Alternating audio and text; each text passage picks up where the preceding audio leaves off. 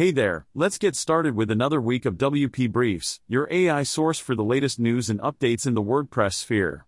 Today is Monday, 2nd of October 2023. In today's news, we have several exciting stories for all WordPress enthusiasts. First up, the second batch of tickets for WordCamp Asia 2024 is set to be released on October 3rd.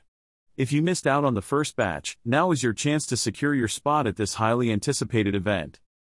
Next, we have an article for WordPress developers on how to keep their users satisfied.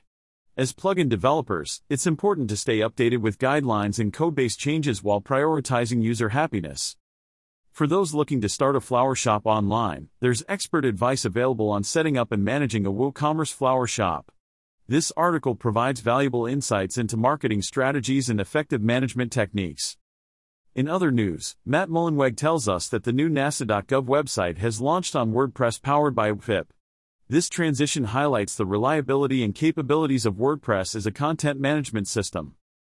If you're interested in learning about responsive images and WordPress theme development, there's a tutorial available that focuses on the Responsive Images API.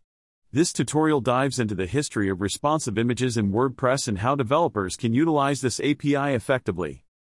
Gutenberg 16.7 was also released recently with features that will be included in the upcoming WordPress 6.4 release.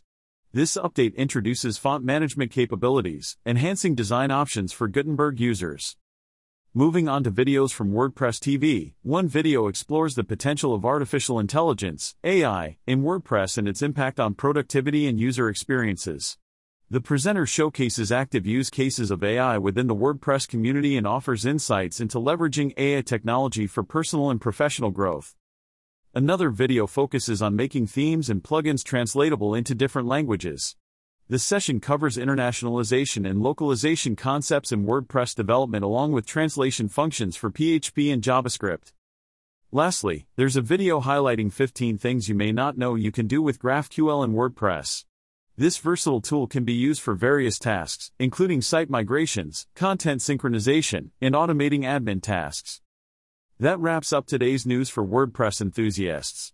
Make sure to check out the related links section below for more information on these stories. If you enjoyed this episode, please subscribe to the podcast and leave a review. For the text version and links to the articles mentioned in this show, please visit briefs.com. Thanks for listening and we'll see you tomorrow.